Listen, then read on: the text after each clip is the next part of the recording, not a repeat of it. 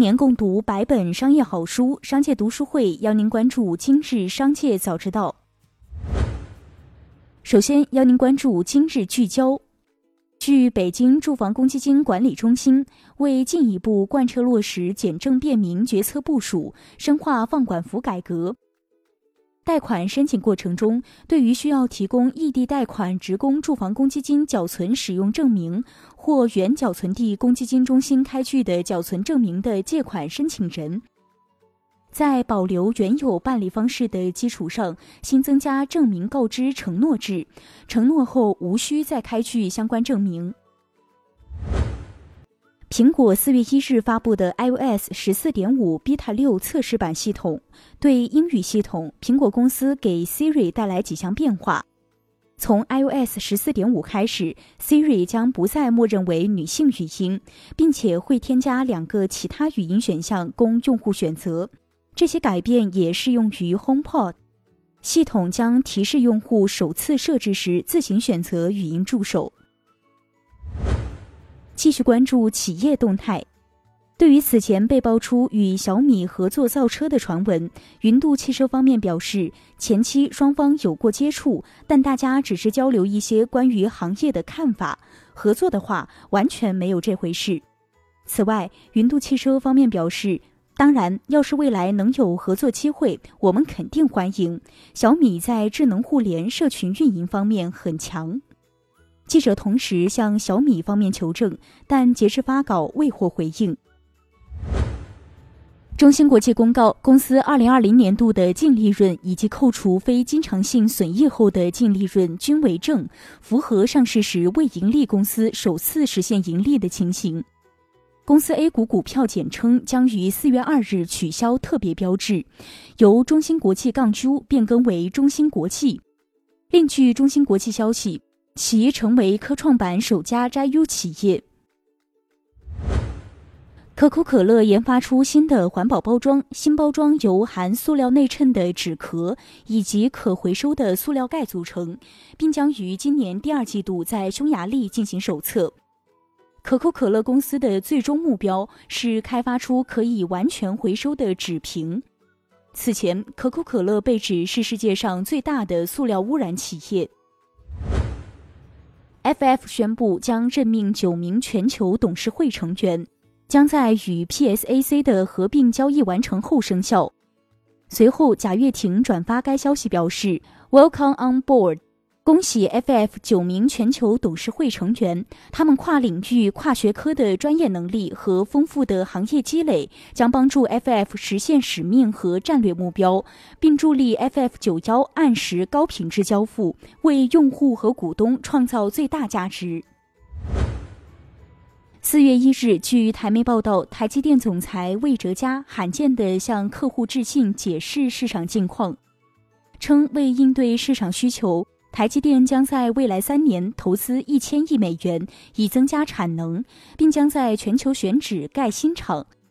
同时，台积电还称将取消二零二二年度折让价格。四月一日早间，滴滴出行发生故障，部分用户在叫车时被提示有未支付订单，需支付完成后才可继续叫车。用户点击支付后，系统显示获取订单详情失败。多位用户称，实际自己并无未完成支付的订单。滴滴客服对此回应称，是因为系统升级所致。山姆会员商店 App 被指杀熟，在深圳的消费者王女士表示，其在三月二十五日前后脚下单的两份订单中，除了小区地址不同，下单的商品完全一致，均为六百五十克装的澳洲进口谷饲眼肉。而在下单地址为南山华侨城某高端住宅时，商品价格为一百六十六点四元；而在下单地址为罗湖区某小区住宅时，商品价格则为一百二十八点七元。山姆会员商店方面表示，此为 App 系统故障导致，目前已经修复。德国美容和生活方式工作室 Look Labs 推出首款数字香水。除了发布实物香水外，Look Labs 还将其作为 NFT 艺术品限量供应，使用光谱数据进行编码。这种香水的气味是使用近红外光谱法提取的，并以光谱数据的形式在艺术作品中表现出来。接下来将目光转移到产业纵深领域。近日，交通运输部发布工作方案，加快推进全国道路客运电子客票普及应用。今年，在辽宁、吉林、浙江、福建、湖南、重庆、四川。云南、新疆等省份深化开展道路客运电子客票推广应用，依托道路客运行业智能服务设施设备的应用和普及，提供无接触式无纸化客运服务，实现二十个以上省份普及道路客运电子客票服务。二零二二年，我国将全面普及道路客运电子客票。研究机构的数据显示，从2016年到2020年，我国植发行业的市场规模从57亿元跃升至192.2亿元。近年来，植发范围越来越广，增加了发际线调整、鬓角种植、胡须种植、眉毛种植等新项目。但记者调查发现，一些被吹嘘为神秘高端的技术，实际上只是植发常规方法。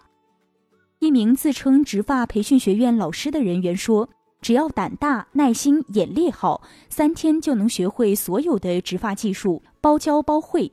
完全没有医学基础的也可以学。”据报道，由于零部件价格和生产成本上涨，红旗和华硕等顶尖笔记本厂商计划提高产品价格。